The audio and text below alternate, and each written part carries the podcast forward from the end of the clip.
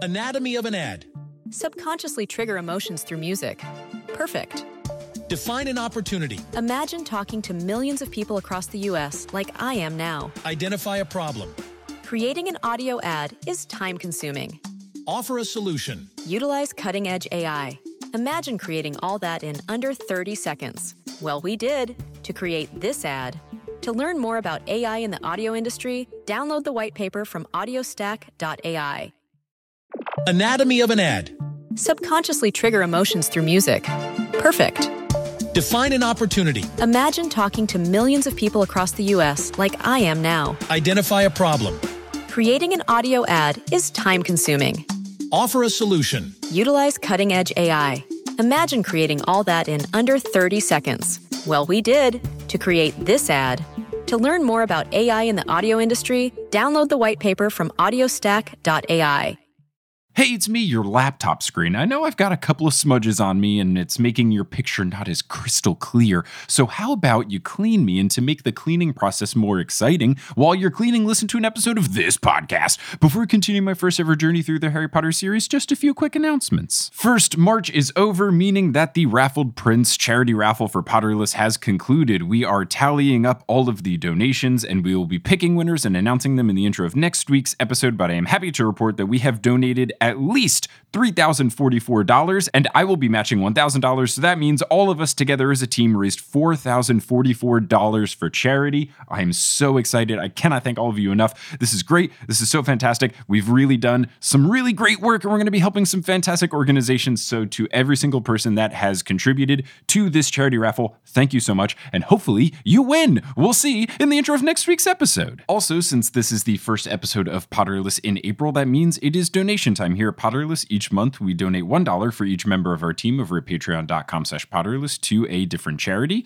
And at the time of recording, we have 723 patrons, meaning that we'll be donating $723 to the Asian American Advocacy Fund. What has happened to the Asian American community in recent weeks has just been absolutely terrible and horrible, and it makes me so angry and sad and upset. Specifically, what happened in Georgia is absolutely unforgivable. So, this charity made sense because the Asian American Advocacy Fund is an organization that works in Georgia through a combination of policy advocacy at the local, state, and federal levels, and by supporting candidates that believe in their values, they are fighting to create a better Georgia for everyone. Georgia also recently passed a terribly restrictive voting rights bill, so it just felt like picking a Georgia based charity was the correct move here. If you want to learn more about this charity, you can go to AsianAmericanAdvocacyFund.org. And just in general, stand up to any anti Asian American Pacific Islander hate that you see. It is important that we all try to band together and help this community out. There has been far too many instances of anti Asian violence, at least happening here in the States, and I want to do anything that I can to help. Hopefully, you feel the same way, and hopefully, this donation will help the community in Georgia. And also, just a reminder that the Kickstarter for my podcast project, Modern Muckraker, is still live. It closes on April 30th. If you want to contribute to the Kickstarter, you can go to bit.ly slash modern muckraker, or you can learn more about the show at modernmuck.com. And we talked about that team over at patreon.com slash potterless. I want to give a shout out to the newest members of our team. So shout out to Kathleen, Kristen Watson, Ariana Robbins, Ingrid Nordset, and Dana. A pronunciation correction for Sam Sam Reby and Dana Morphine, who wanted to give a shout out to her partner Luke, who does smell. And a huge shout out to our newest producer level patron, Adriana Hernandez. Adriana joins the ranks of Vicky, Christine, Aaron, Clow, Marchismo, Juan, Rosemary, Maria, Lisa, Audra, Eleanor, Nikita, Rachel, Zachary, Alex, John, Noel, Claire, Rory, Veronica, Lotta, Noah, Tracy, Colleen, Jennifer, Justin, Jacob, Maya, Mark, Polly, Zena, Hardlin, Noelia, Nikki, Kine, Amanda, Kafir, Sarah, Marta, Maya, Floor, Georgia, Skyla, Adele, Professor Threat, Ellie, Michael, Kelly, Kerry, Connie, Jen, Nedry, Will, Marcos, Marique, Ashton, Brittany, Phelan, The Meadows Family, Ginny, Heather, Kevin, Jarl, Peta, Jan, and Callahan, Leah, Bella, Melanie, Becca, Reese, Adam, Joseph, Madison, Tonks, Sabrina, Sophia, Farzan, Melanie, Matt, Okamahime, Bony Pony, Kelsey, Ricky, Taylor, Megan, Riley, Laurel, Erica, Miranda, Kendra, Natanya, Yogan, Darcy, Sandra, Craig, Leor, Demi, Michelle, Henrique, Casey, Megan, Zot, Jack, Sophia, Dane, Robin, Chick, Mermaid, Daddykins, Gregory, Kawkaw, Nina, Ribbon, Brittany, Gavin, Jack, Serenity, Emily, Haley, Sabrina, Jenna, Laura, Gila, Eileen, Annette, Kirsten, Hufflepuff, Brett, Mary, Artemis, Trans People are People, Samantha, Nina, Tatiana, Taylor, Karis, Vomit Spiders, Tony, Joe, Punkfish, Wire Warrior, Catherine, Joe, Michael, Maya, Jasmine, Neely, Tate, Sam, Sam, Steamed Nuggets, and Harry Potter, who never, when they're refilling their hand soap and dish soap dispensers in their home, mix up the hand soap and the dish soap so they've refilled their dish soap things with hand soap and vice versa, making just a huge soap related mess. If you want to be like one of these amazing patrons and get access to bonus episodes, Wizard on stickers, Wizard on shirts, monthly live streams, and more, you can head on over to patreon.com slash potterless. But without further ado, let's get into episode 171 of Potterless, the first of five, covering the most infamous fanfic ever, My Immortal, guest starring Kim and Sequoia from Fanatical Fics, and where to find them.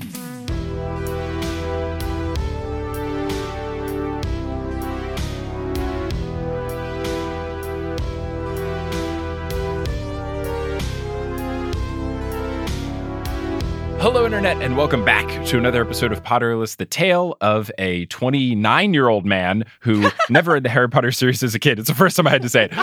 He's never read the Harry Potter Happy series as a recent kid. birthday, Mike.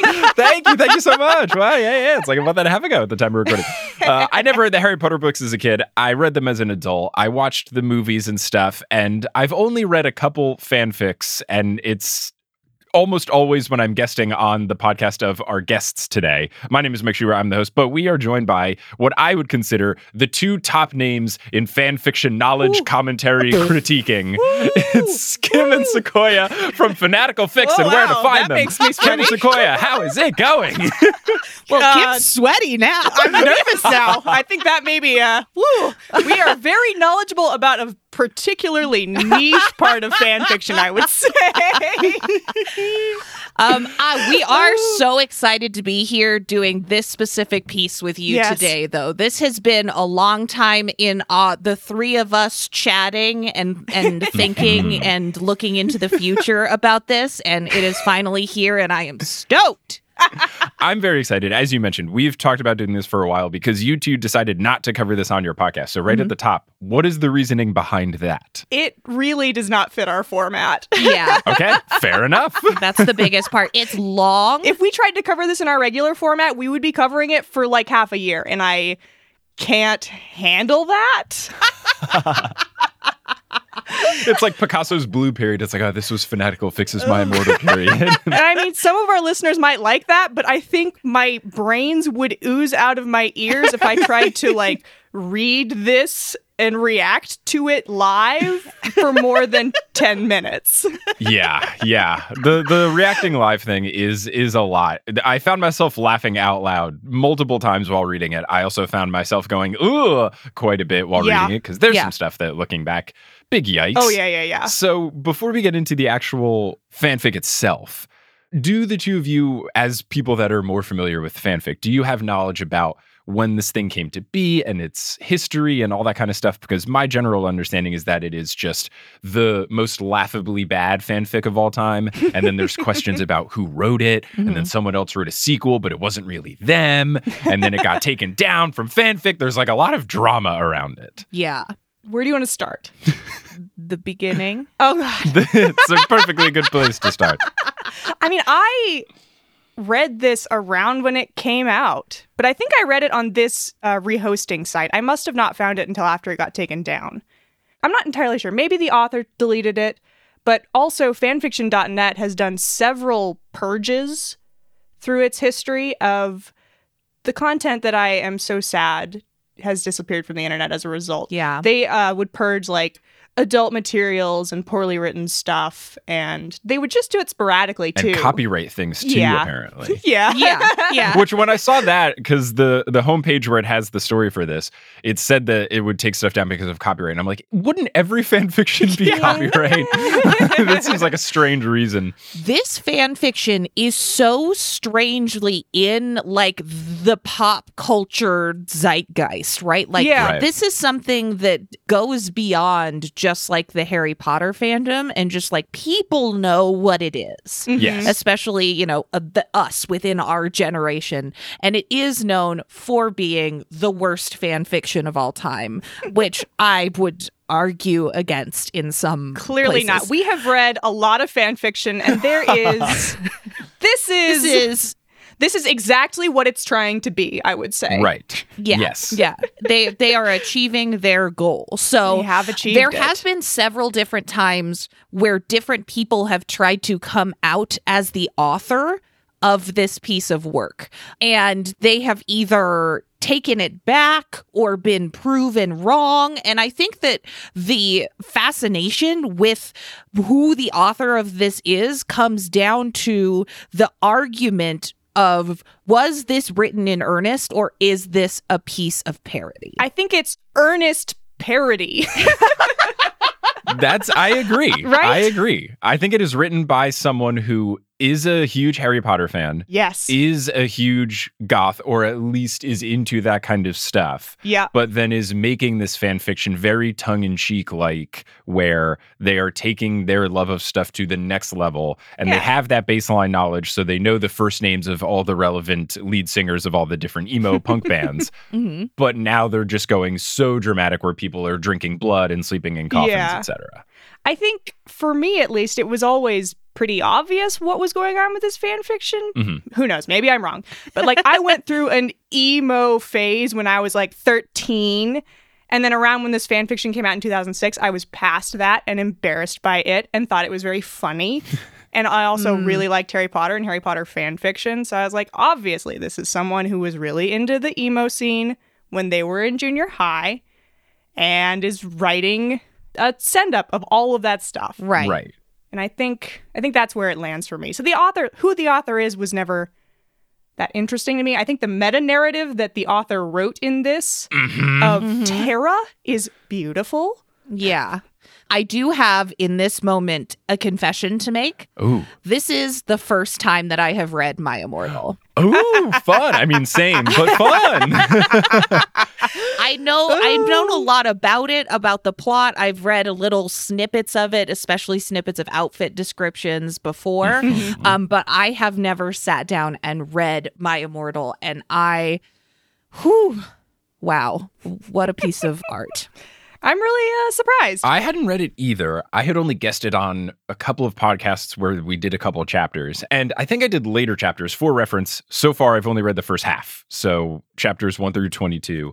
I think I read later stuff where things get really off the rails because Yeah. I think there was much more death and intimacy and all this other stuff. Where the first nine chapters of this was just so fun, just like pure bliss. Yeah. Chapter 10 and 11, things take a bit of a turn and we They get into some certainly do. uncomfortable stuff. Yeah. But like in the beginning, when I was reading these first chapters, I was like, this is so funny. Like, this Yeah. is so good. Why has anyone said this is bad? Like, clearly it's a parody, but it's so.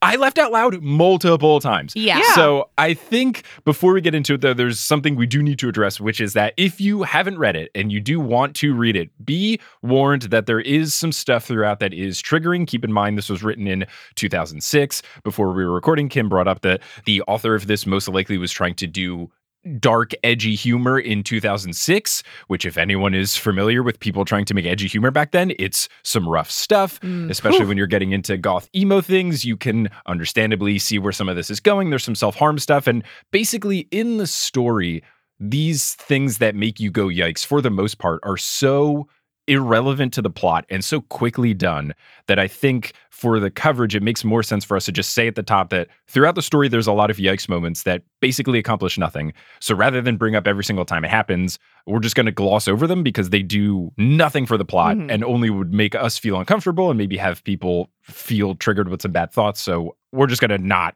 touch on them in these episodes. Does that sound good? Yep. Okay, Yeah. cool. oh yeah, oh yeah. Yeah, Lots yeah, of yeah. nodding, but, but it is yes, a uh, podcast. this is an audio. Yep. Nope. We we've been podcasting for four years. We understand what's happening. Just impressed. so if you are going to read this, just be aware of that. There's going to be some stuff that looking back is pretty rough, and we're just really not going to address it for the most part in this coverage of it. So, Mhm. with all of that being said, shall we get into these initial chapters of My Immortal? Let's do it. Oh Okay. my goodness gracious. I just I'm so excited and it's so beautiful and it's so perfect and I just love everything about it except the yikes stuff. Yeah, exactly. That is exactly exactly where I'm at. And of course, oh. anytime that I say anything like this is perfect, this is great, let the caveat be known that it is perfect and great except for the yikes stuff. Absolutely. So, in the very beginning, we get an interesting setup of how this whole story works in that there is the narrator, but then also author's notes, and then also a main character who talks in first person, mm-hmm. which just right off the bat wild. Not as wild as that mistake you just made past Mike. Hey, it's me, editing Mike. How's it going, everyone? What past Mike meant to say here is that there is the author who writes author's notes, and the rest of the story is told from a first person narrator perspective. So Ebony, the narrator, will say things like, I went here, I did this, and then in conversation and dialogue will say, I said this, he said this, etc. Now, while I've got you here, I am editing Mike, which makes me the businessman of this operation, so I want to take some time here to say that if you haven't been listening to the intro of the past few episodes, you wouldn't know that there is currently a Kickstarter live for a new podcast project that Mike would like to launch called Modern Muckraker. This is a podcast where Mike will be playing a character that is fully convinced they are doing the world's most important research by uncovering the hidden truths behind pop culture's most burning questions, but really, these questions are along the lines of when should Spider Man take the subway instead of web swinging? I want to bring in an entire team to make this podcast a reality. I want to be able to pay them up front, and that is why we're going with a Kickstarter. You can support the Kickstarter for this project and learn more about what the podcast will be at bit.ly slash modern muckraker. Now that this very special once in a blue moon self-promotional business portion is out of the way, let's get back to the podcast. Extreme. We just get the the whole thing starts off so powerfully with an extremely powerful author's note, and I'm always here for an author's note that is confrontational, needlessly confrontational, um, nearly incomprehensible, talking about their friend who also writes fan fiction. All of these things. I mean, so here for it. It hits it in one sentence. Yeah. Everything we could possibly want in an author's note in one sentence. And we Yes. historically love author's notes. good. Yes. Good. I mean, we get right off the bat the meta joke that uh, the author, Tara, the author of the fan fiction, Tara, I think there's probably some separate entities here, right? We have the actual author, we have Tara, and then we have Ebony. Yes. Ebony to Ebony or whatever. But we get the, the the meta joke that Tara doesn't understand how puns work. Yeah. And it's a lot of you have to sound things out. And it took me a very long time for this first one because they say special fangs, F A N G Z, and then in parentheses, get it because I'm Gothic. Keep in mind that most of the time I am saying the actual words here, they're spelled not correctly and intentionally done phonetically differently. Like Gothic is spelled Gothic, G O F F I K. Mm-hmm. This episode will be 12 years long if I point out all of those. so rather than me point out every single thing that is spelled wrong, intentionally, unintentionally, whatever, just know that about 50% of the words are spelled wrong for effect. Yes. Oh my gosh. This is one of my favorite reoccurring bits throughout, though. The Tara doesn't mm-hmm. get puns. So funny. Every it's, time. It's very fun. And then always saying get it, haha, in Yes. parentheses. it's good. Yes, but what's Tara. also fun is that if you read this, depending on what website, if you read it on fanfic or there's another My Immortal site, is that even before you get to the story, there's a message from like the person who uploaded it, and then there's another message about My Immortal. there's like four prefaces to what this story is before you even get to the beginning of the story, which then has an author's note. It's so much. Oh, yes, So yes, much. yes. It feels like reading Wuthering Heights, where you're like five layers removed from the actual story. Don't know if anyone has ever compared My Immortal to Wuthering Heights before, but what? Let me do this. We are setting new precedents here at the Potterless podcast. We're breaking ground.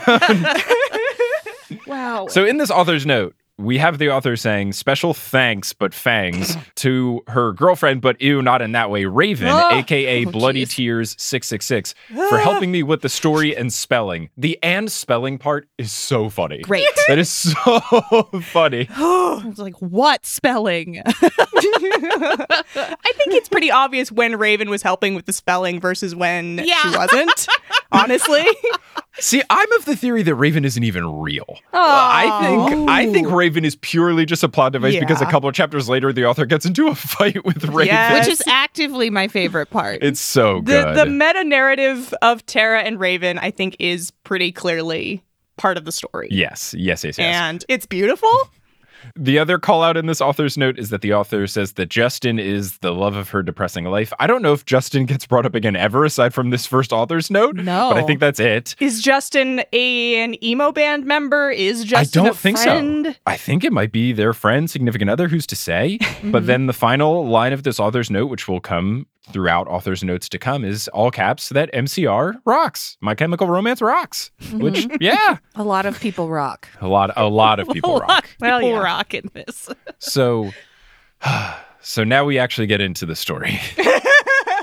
So we learn that our narrator, the person telling this whole story, is Ebony Darkness. And yes, I did pronounce that with the apostrophe in between dark and ness. Got Very important. Ebony Darkness Dementia Raven Way. How did dementia sneak into the name here? Um, because it's gothic. Gothic. is, is it? I, I don't know a whole lot about dementia, nor do I know a whole lot about being gothic because I never went through a gothic phase. Was that just me? Just me here? I don't know if mental illnesses really are like, oh, how gothic. My grandpa has dementia. What a goth. Yeah, I have no idea. They probably just thought it sounded like a cool word. It is a cool word. What are you talking about? What what I think it could be is that maybe, and this is a very common thing where they try to say one word and then they say one that sounds similar and it's a completely different thing. So maybe they were going for like demented or dementor mm-hmm. Mm-hmm. for gothicness, but then they went with dementia, Dementia? which is, mm-hmm. if that's the intentional choice, hilarious. if they are saying that dementia is gothic, maybe less hilarious. Yeah. Yeah. Still may be funny. yeah. but now we get into the first of many descriptions of hair, clothing, etc. And Ebony says that she has black hair with purple streaks and red tips, which mm-hmm. man, I've never dyed my hair for more than just one of those spray mm-hmm. temporary things that last until you wash your hair, but mm-hmm. Purple streaks and red tips sounds hard, but also incredible. yes. Ebony looks incredible All the time. the entire every time. throughout the entire mm-hmm. thing. she never stops looking great. Yeah. I do love that the author comes in right here at the top with what every reviewer always wants more character descriptions. Got to give the audience what they want. What does the character look like? yes. The reviewers always want to know. She looks like Amy Lee. Yeah, which the best is they say I look like Amy Lee, and if you don't know who it is, you're not a true goth. And without googling it, I was like, I bet this is the lead singer of Evanescence, just because this is called My Immortal, and that feels about right. So I did Google Amy Lee and confirmed, lead singer of Confirmed. Evanescence. So I'm a real goth. I'm not a prep guy. Yeah. We're all good to go here. Yep. All goths here. the the constant MySpace energy that is throughout this entire Yes. fanfic is so strong. Oh, powerful. So, another interesting line from this initial narrator note quote, I am not related to Gerard Way. He's oh the lead singer of My Chemical Romance, but I wish I was because he's a major fucking hottie. Now, there's two ways you can take this. There's so much to unpack there. I just a lot like, to unpack. the one way to take it is that she thinks Gerard is hot. Thus, if you're related to Gerard, you will look similar to Gerard. Thus, you will also be hot. Right. I think that is mm-hmm. giving too much credit and too much benefit of the doubt here. Yes. Correct. Because the weirder take is I wish my brother was someone I think is super hot. Correct. Way weird. Correct. That's definitely the joke there, and I love and it. it's it's so it's so per it just a lot of these jokes just like perfectly don't work and Uh-huh. that's what makes them work yes. so we learn that ebony is a seventh year witch at hogwarts so she's 17 years old which i guess makes it okay in hogwarts terms when other lewd stuff starts happening because they're adults in hogwarts world Sure, everyone's an adult. In every fan fiction I've ever read, I'm pretty sure. Right. What's funny is that everyone's an adult, but in this case, because it is Harry Potter, everyone is 17, which Everyone. in Harry Potter world is okay, but in our world, at least in America here, is not. Shout out to all the people that flood my emails with the wildest takes of, well, the age of consent in other countries is this. Oh my not God. the right take, guy. Actually, the Hermione and Krum thing isn't weird because if you were in No, it's, Bulgaria, uh, It's, uh, it's, uh, no. Every Harry Potter character is 30 in every story. That's how I deal with it. It's the only way to deal with it. But not only is Ebony a seventh year student at Hogwarts, she is also a vampire. But not only is she a vampire, she has straight teeth. So I'd assume just not fangs. Fangs? I wouldn't say the vampires have crooked teeth. I would say that they have fangs. So I guess she is just vampire with a regular smile. Yeah, because I mean, eh. she she often drinks blood, but she drinks it out of like a goblet or a bottle. Do you think she filed down her points? Oh, Oh. ooh, was it an That's intentional like thing? the opposite of aesthetic. yeah. But maybe she doesn't want to give away the goose that she is a vampire to people. So But it's how she she can go definitely does. Yeah, she does sleep in a coffin. Uh, so she is walking around school, and of course, what she has to do right off the bat is she flips off the preps at the school because preps are the true villains to the goth community here. Yes. And I will say, I did not have a goth phase. I did have a prep phase in middle school. Oh, no! I did. Mike, I have to throw up my middle fingers at you now.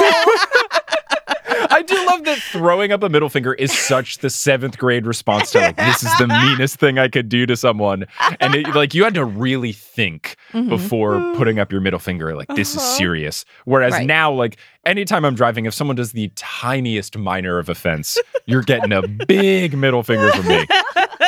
yeah, and the the preps in this in this scenario, the preps are literally just there. They are just present. They have done nothing to antagonize her. Generally, in the entire story, they're just existing. Love it. and what's also fun in this universe that she has created, I don't know that school uniforms are necessarily a thing. No. But it is funny if you go by Hogwarts, where if you go by the movies, where people have to wear button down shirts and ties, things that are traditionally preppy. This is just the uniform. so I don't know that that's fair. Oh no, are they just wearing the school uniform? Yeah, they're like, oh, look at these preps wearing the required clothing.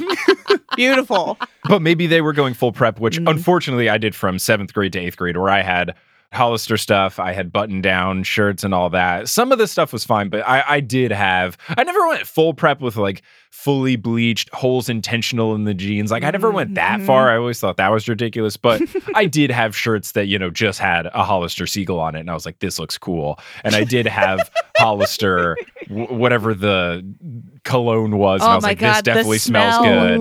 The Yeah. smell. Wow. Wow, wow, wow. I never went full pop collar, but I did own multiple puka shell necklaces. So that's where I fell. Mike, you looked incredible. Uh, I don't know that I did. That with the bowl cut, rough look. I think the extent of my emo phase was uh, Converse and a zip up black hoodie that I wore like every day. Yeah, I feel like we were on the same. We're on the same level of like not fully into it. Like maybe Uh-huh. you had boys are stupid, throw rocks at them, angry bunny Maybe. stickers or a Probably. notebook, stuff like that. Yes, I did. Yeah. See, I came out of the womb a hipster, so everyone has always hated me, and I have always hated Gosh, jealous, so jealous. oh, we looked so good. So Ebony is walking around the school, flips off the preps, and then Draco comes up. Draco says, Hey, Ebony. And Ebony says, What's up, Draco? And Draco says, Nothing. And then she leaves. So That's our first interaction. Oh my god, the plot so far is riveting. and what makes this even better, because absolutely nothing has happened except for description of what Ebony looks like and why preps are bad. There's an author's note immediately at the end of chapter one that says, Hey, is this good? yes. Here's the thing about this though. If they had left it at that, this would be unremarkable because it would be the same as thousands of other fan fictions on fanfiction.net. I have read basically this so many times. Yeah, this first chapter is Yes. is prevalent. It's the way that this author takes it to the next level. That's they do really elevate it mm-hmm.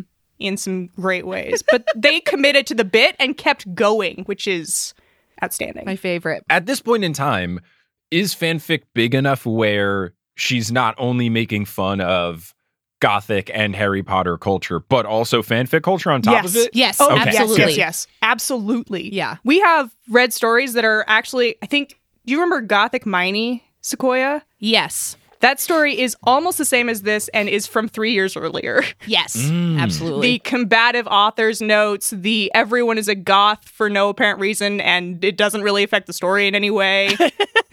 this kind of stuff is super prevalent on the website. Okay, good, good. So that's the end of chapter one. Now we're into chapter two. Uh, past Mike, before we get into chapter two, let's take a little bit of a break for a segment that we need in order to keep the show afloat, and that is Wingardium Adridosa.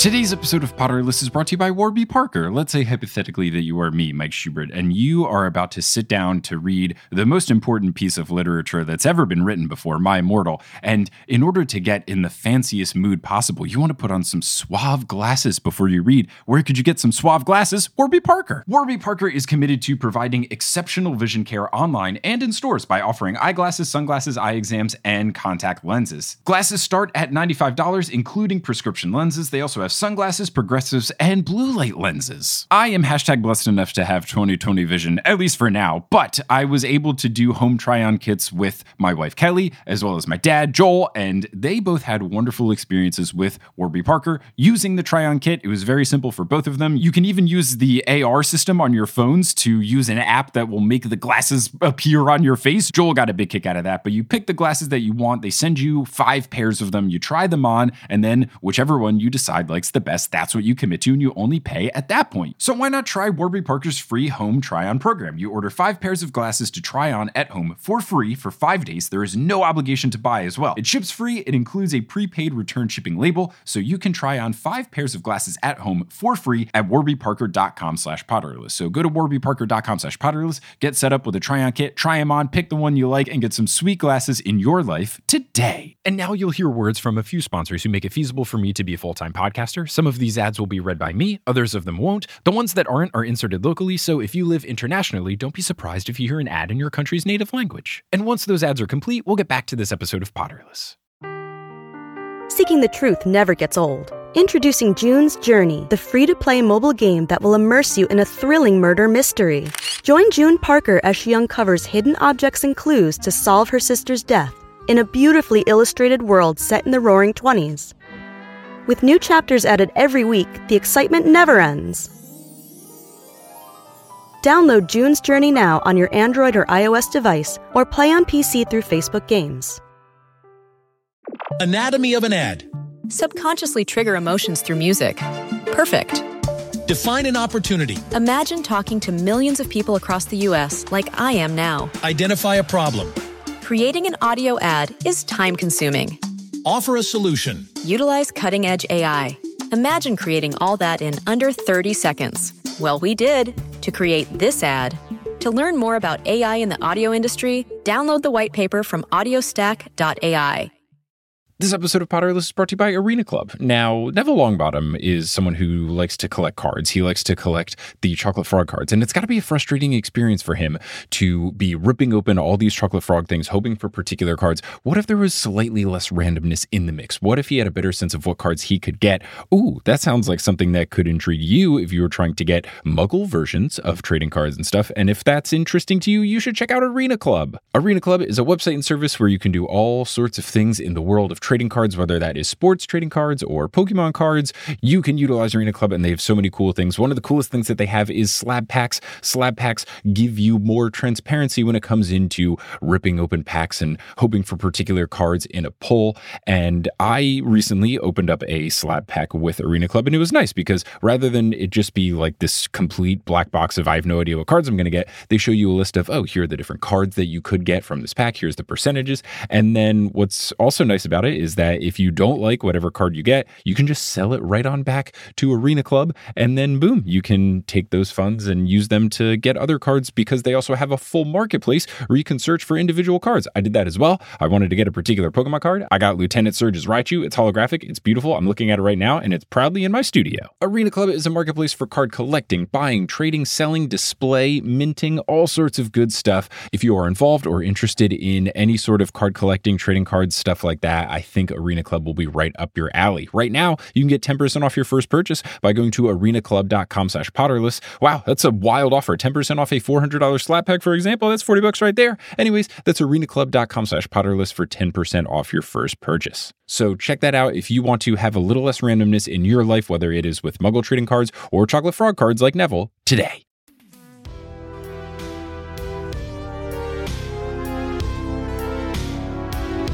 Ebony wakes up in her bed, which is, of course, a coffin. And then she drinks blood that she says she had in a bottle. And I'm imagining like a crinkly plastic Yeah. Mhm. Nestle Like water Aquafina, bottle. yeah. yes. Amazing.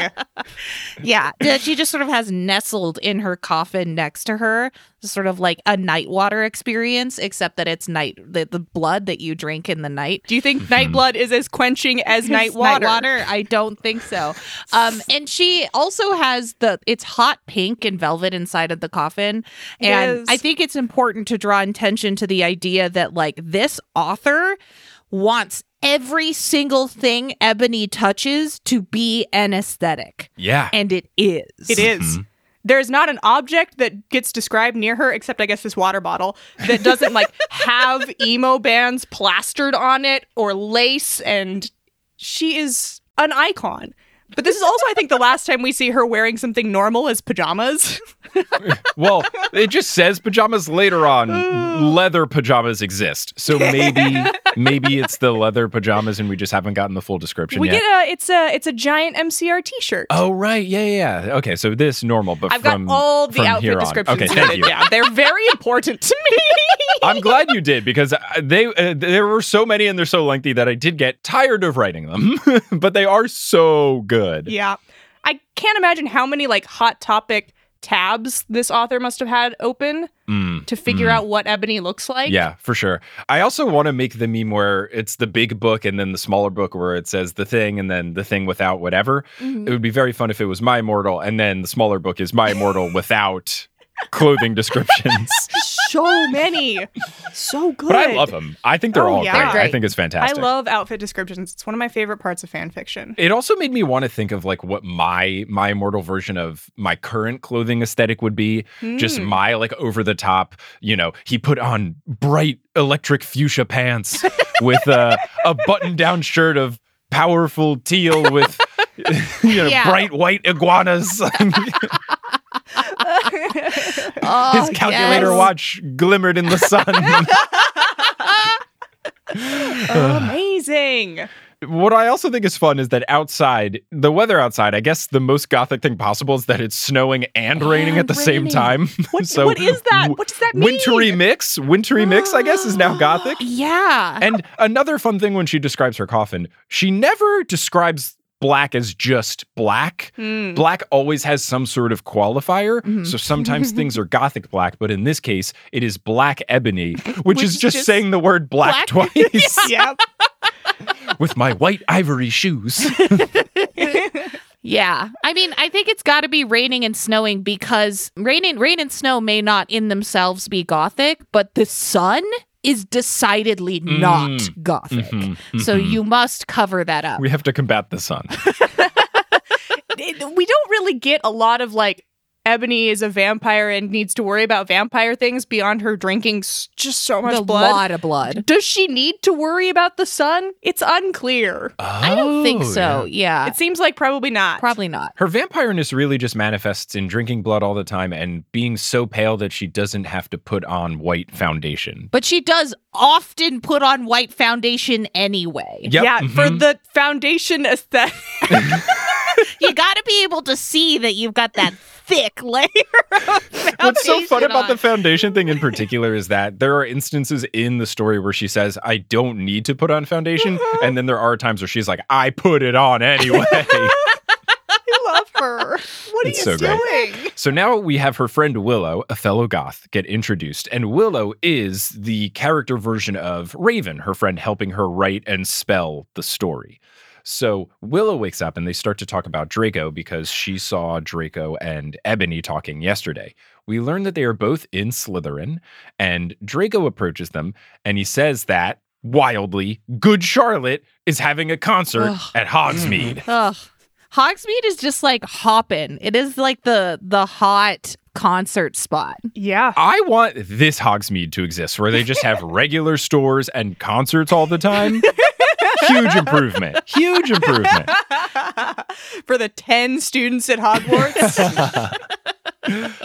I also just Good Charlotte as a band is so funny to me because they are so clearly the most corporate goth thing ever. Where some record label was like, guys, Yeah.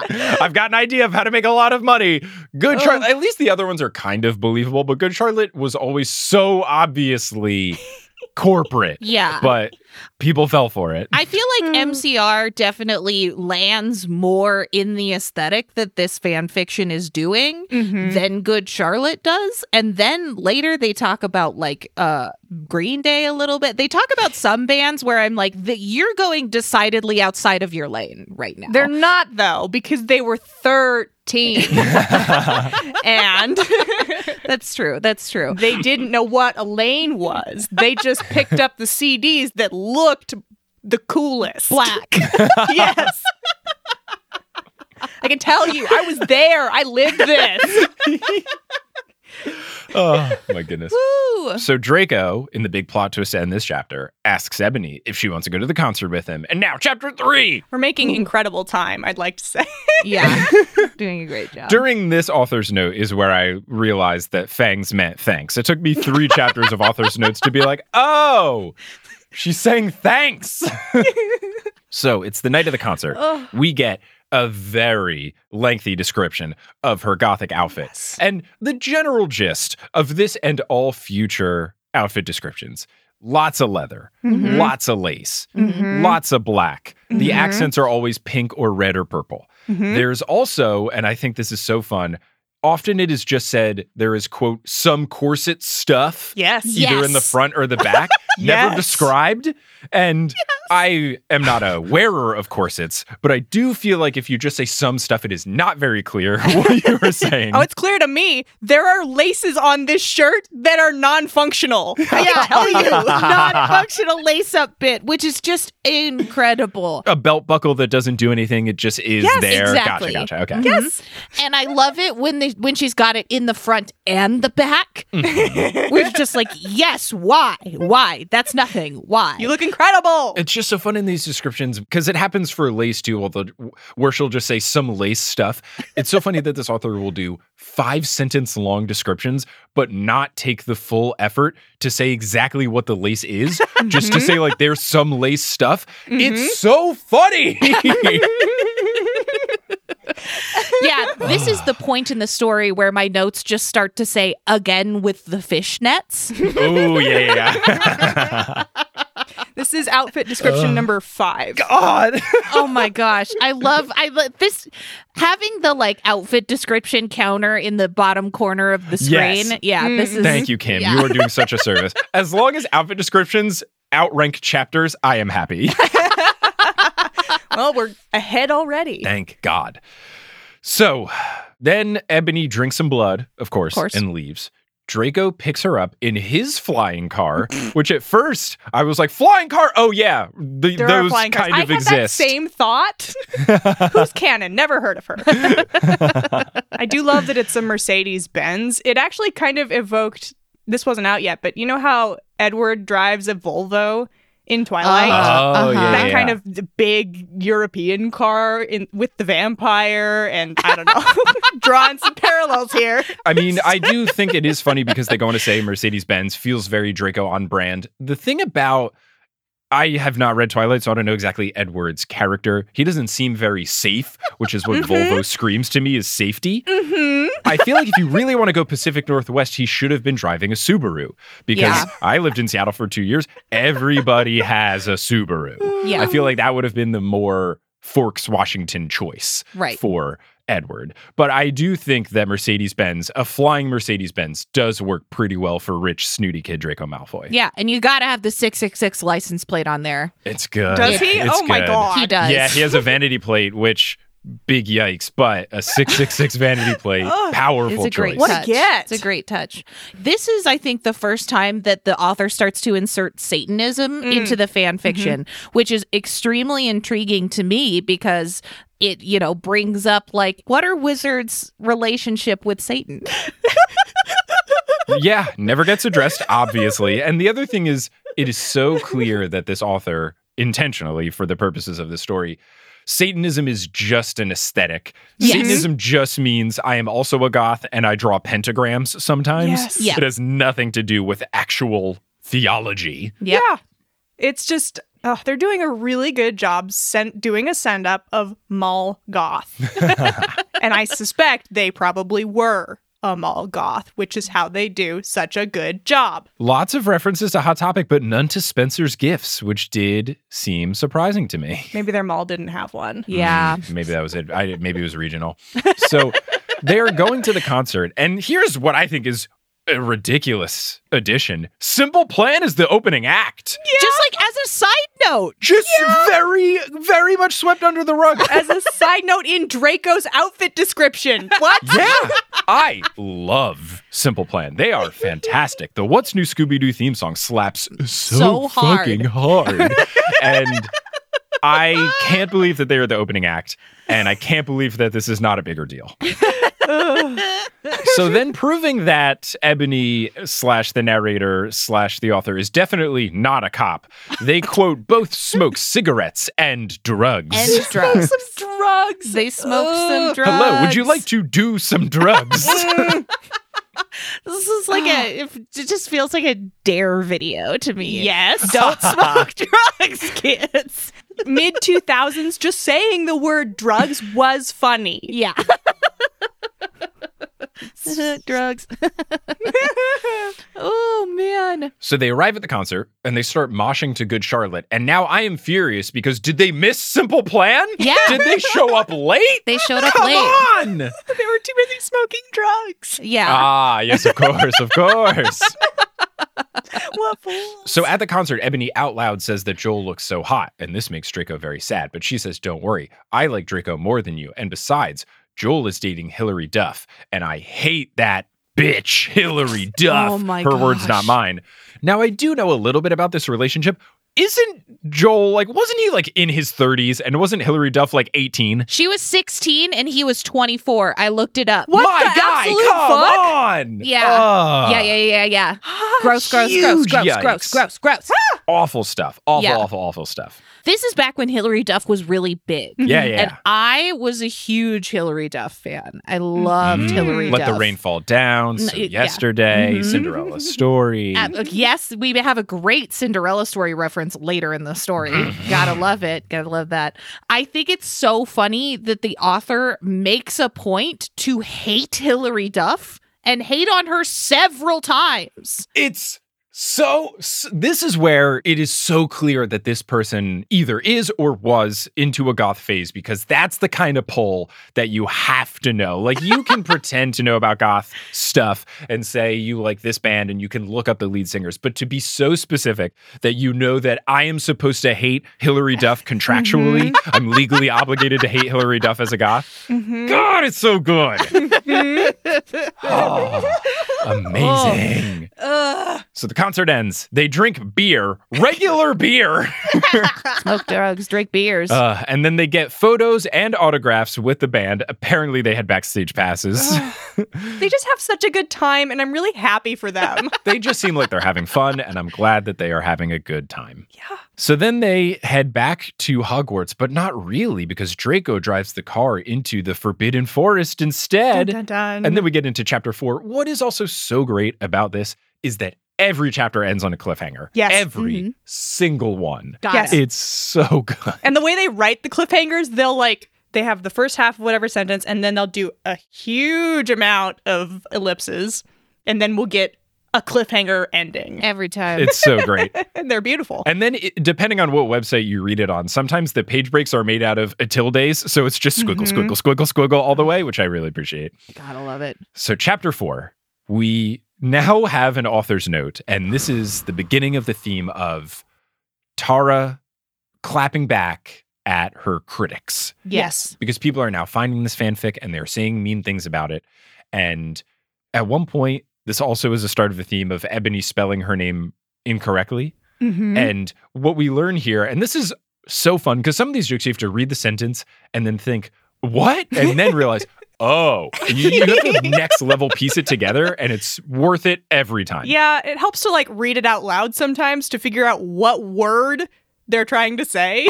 I had to do that. And thankfully, my wife Kelly was playing video games with headphones in, so she couldn't hear me saying out loud. Because ever since the fangs thing I didn't get, I had to keep mouthing things out loud to try to get the jokes. so I didn't look like a ridiculous human being sounding out things such as, quote, Ebony's name is all caps Enoby and not Mary Sue, S U, okay? And that's when I realized, oh, people are saying that Ebony is a Mary Sue, Mhm. but Tara, intentionally or not, doesn't get what they're saying. They Yes. think they're just messing up the name. She's even gone as far as to spell Ebony's name wrong in the clarification here. Yes. And I just think it's so funny. Later on, it makes sense, but early on, if people were actually criticizing Ebony for this, or if this is just Tara making up people giving criticisms, I would not necessarily call Ebony a Mary Sue because she doesn't do anything in the first three chapters except wake up, drink blood, and go to a concert. it's not like she's someone that you're going to say, oh my goodness, no way. Good at basketball, good at singing in the musical, has great hair. Troy Bolton, what? Like, there's no Mary Sue trends here yet. But later on with the second Mary Sue call out, it's so good and so worth it. yeah. More specifically, later with the Marie Sue call out. Oh, if yeah, we- yeah, if we Marie must, Sue. Yeah.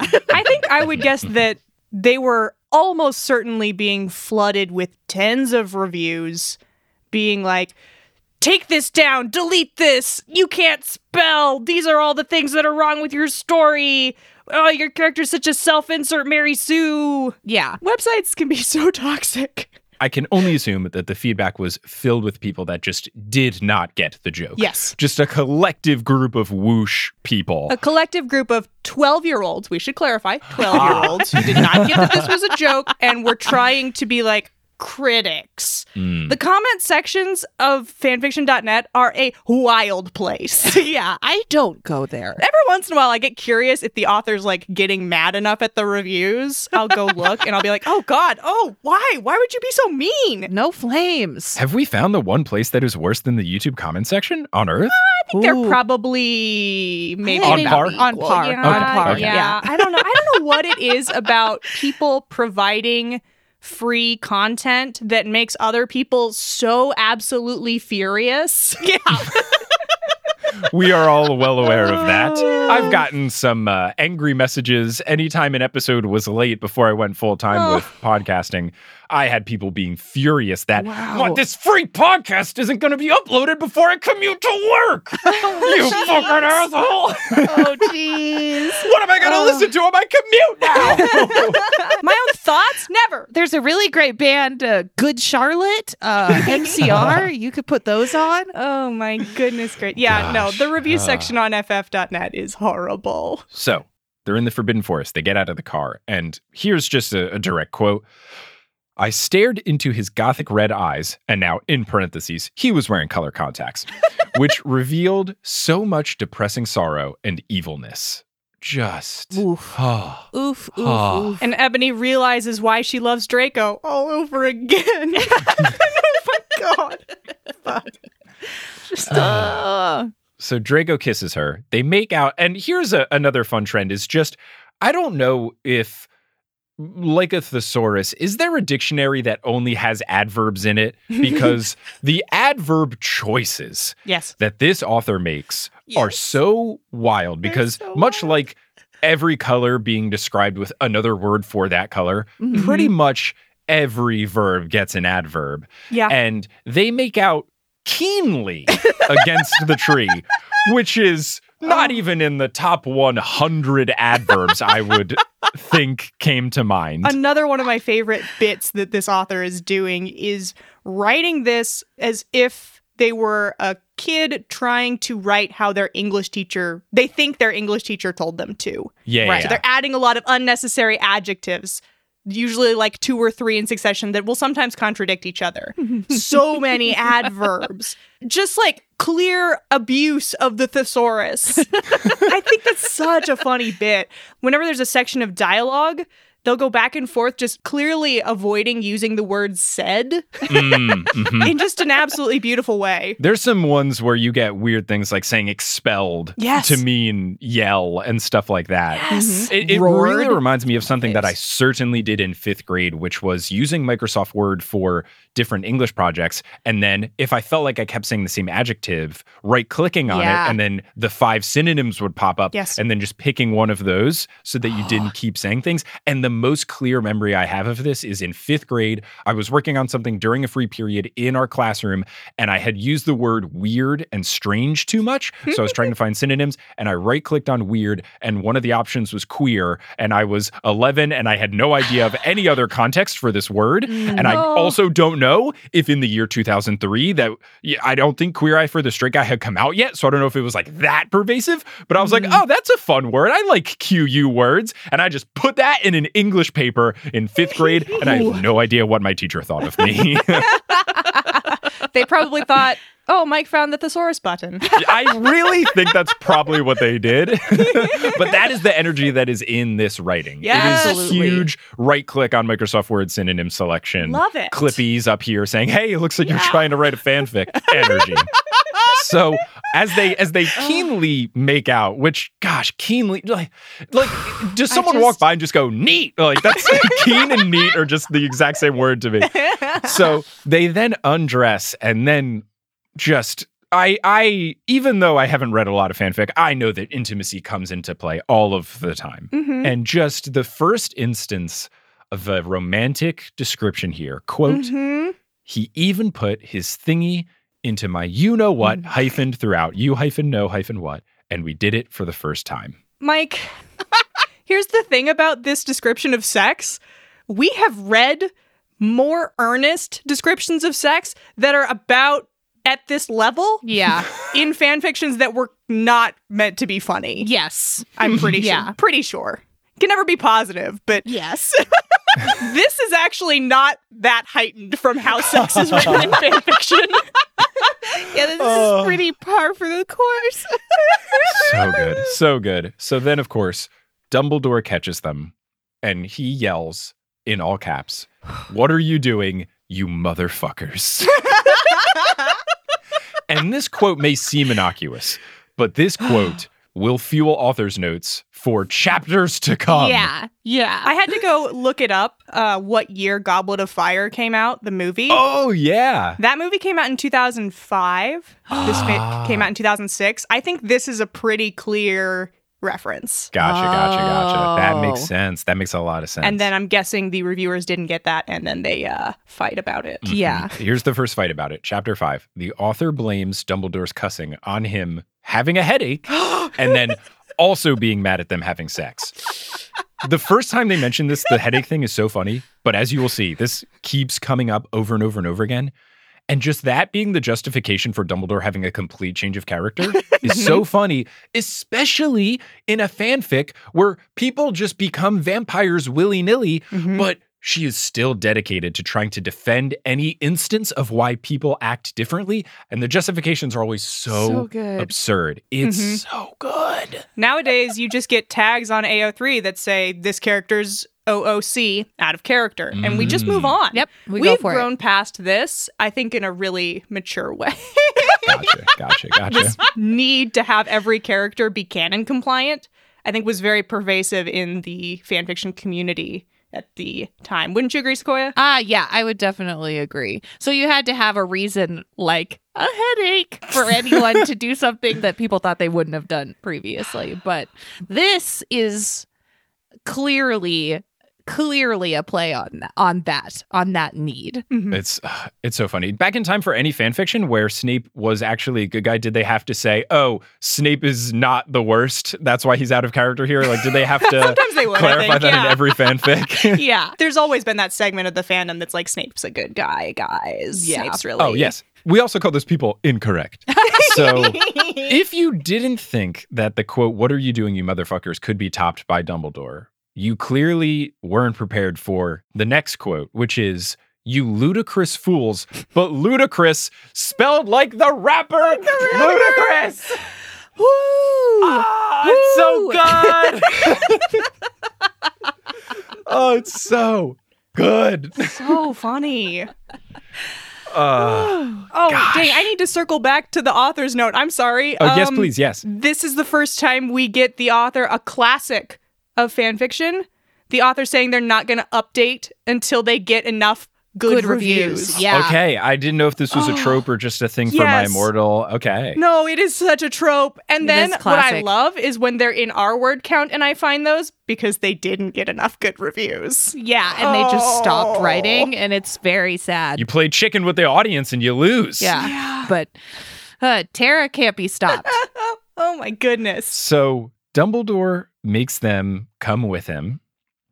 And Ebony then cries tears of blood, which of course she does. Is it a goth thing or is it a vampire thing? Both, yes, and Okay. Goths are vampires. Next. Right. yeah. In this world, goths are vampires and they're mm-hmm. satanic. Right, right, right. So Dumbledore brings them to Snape and McGonagall. I like that they still keep to the canon of if someone does something wrong, Dumbledore brings them to Snape and McGonagall. and they have to explain what happened. McGonagall calls them mediocre dunces. And I just love that even in a ridiculous comedic over the top fanfic, McGonagall is still iconic. Yeah. She consistently gets the best lines in this whole story. Mediocre dunces? She does. Crushing blow. oh. gosh. So they, there's some back and forth between the teachers and the students about why they did this. And ultimately, Draco says that he did it because he loves Ebony. And I don't even know if there is any backstory besides from them starting to date yesterday, I guess. But because he loves Ebony, they are now free to go. Yeah, they don't get in trouble. They don't. somehow. Mm-mm. They don't It's get love, in trouble, baby. and it's Snape Okay. that's like, Bye. yeah, all right, okay, bye. That's nothing. Snape knows what it's like to be young and in love. no, that's nothing. So Ebony goes into the bathroom to freshen up and to change another outfit change here. Fantastic stuff. Mhm. Then Draco is waiting for her outside the bathroom door, and then he sings a Good Charlotte song when she exits, Mhm. and she swoons over it. And that is the end of Is chapter he five. singing the entire song a cappella? I need to know. I would assume so. I would assume so. The only other option would be, you know, 2006, you've got iPod touches, you've got phones that play music out of them. The only thing is like maybe he's playing and singing along to it out of the built-in terrible speakers from his small device. That would also be really good. Either way, it's mm-hmm. perfect. It's got a hit clip. Ooh, hit Got a hit clip, and he only sings one Hit minute of the song. I remember I had a friend of mine, Murphy Kate. She absolutely loved NSYNC, and she had every NSYNC hit clip. And the best hit clip was "Bringin' Da Noise" by NSYNC because weirdly, instead of being like 15 seconds or 30 seconds, it was a good minute and a half. Huh. For some reason, the "Bringin' Da Noise" hit clip was way longer. This is a hit clip conspiracy that we're unearthing right now. It was really good. And especially because the chorus of Bringin' Da Noise is so good. So with the hit clip, it would just cut immediately to Bringin' Da Noise, Bring Down the House.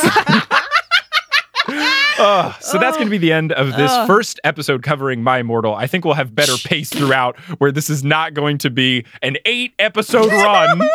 I told you. Oh, I warned you all. Every sentence is beautiful. I love them. Oh, but Kim and Sequoia, thank you so much for joining. If people want to find you doing stuff, where can they do so? If you want to find both of us crying and laughing about Harry Potter fan fiction, you can find us on Fanatical Fics and where to find them wherever pods are cast. If you want some cool Sequoia stuff, though, You can find my other podcast, But Make It Scary, where we take romantic films and turn them into horror movies. Whoa. Also, anywhere pods are cast. hey Mike, thanks so much for having us on. Thank you. I'm so glad that we could is finally make this happen. Hopefully, your listenership appreciates that. Even if you're not covering it on your show now, they will get your voices discussing it. There's no one else that I could talk about it with. So this is just. It's just it's like the ultimate crossover of our two podcasts. We found it and it makes me so happy, especially because I just did 7 episodes about the Fantastic Beasts movie franchise. So this is just the ultimate palate cleanser. We've had two months of me yelling at J.K. Rowling for being bad at everything. And now I'm just yelling into the sky about how perfect this fan fiction is, aside from the yikes moments, obviously. Yeah. But Aside from the- gosh, I'm so glad. This just, I'm so happy. I'm so happy again.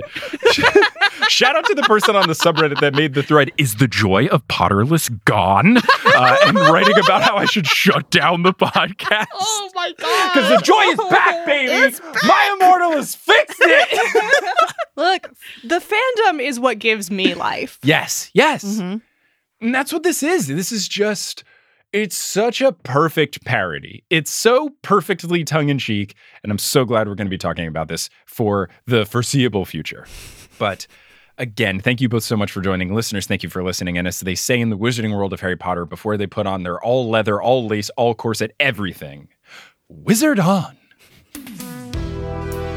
Hey, here's something you might not have known. Multitude reserves 10 hours of staff time each month for free consulting and advice for members of underrepresented groups in audio. So if that is you, you can go to multitude.productions and click on free consulting today. Potterless is created by Mike Schubert, it is hosted by Mike Schubert, it is edited by Mike Schubert, it is produced by Mike Schubert, as well as Vicky Garcia, Christine, Aaron Johnson, Klaus Lopu, Marchismo, Juan Sanfilio, Rosemary, Daj Marie, Lisa C. Keen, Audra, Eleanor Curlin, Nikita Power, Rachel Guthrie, Zachary Polito, Alex Consulver, John Cocker, Noel Basile, Claire Spencer, Rory Collier, Veronica Bartova, Lotta Bartova, Noah, Tracy Toya, Colleen, Jennifer Marklew, Justin Montero, Jacob Parrish, Maya Gray, Mark Body, Polly Burge, Zena Rosnowski, Harlan Haskins, Noelia, Nikki Harris, Kine, Amanda Alfred, Kafir Shaltiel, Sarah Shetter, Marta Morrison, Maya Flor Sake, Georgia Davis, Skylar Lilly, Adele Ryan, Professor Threat, Ellie Hoskovchova, Michael David Yordi, Kelly Otilio, Kerry Crumpler, Connie Bienkowski, Jen Went, Nedry OS, Will Huser, Marco Cepeda, Marique Rieger, Ashton Gabrielson, Brittany Gutierrez, Phelan, The Meadows Family, Ginny from the Block, Heather Langiel, Kevin Stewart, Jarls Fiven, Peter McGrath, Jan and Rose Dowd, Callahan and Dariz, Leah Reed, Bella Barlack, Melanie Demi, Becca Spry, Reese Deignan, Adam Graham, Joseph Torp, Madison, Don't Call Me Nymphadora, Sabrina Balsiger, Sophia Loves Pigs, Farzan Jarabat, Melanie DeGrave, Matt Barger, Okamahime, Bony Pony, Kelsey Gillespie, Rike Mangor Jensen, Taylor Payne, Megan Moon, Riley Kiedis, Laurel Happy, Erica Butler, Miranda, Kendra Hertz, Natanya Page, Yogan Shanley, Darcy Alexandra Harrison, Sandra Rose, Craig McRoberts, Leor Nachum, Demi Lynn, Michelle Spurgeon, Henrika Wolf, Casey Canales, Megan Stempen, Zat, Jack Gitzes, Sophia Leone, Dane Nemcher, Robin Garcia, Chick Parr, Mermaid and her Daddykins, Gregory Hughes, Caw Caw, Mother Feathers, Nina Jazalik, Ribbon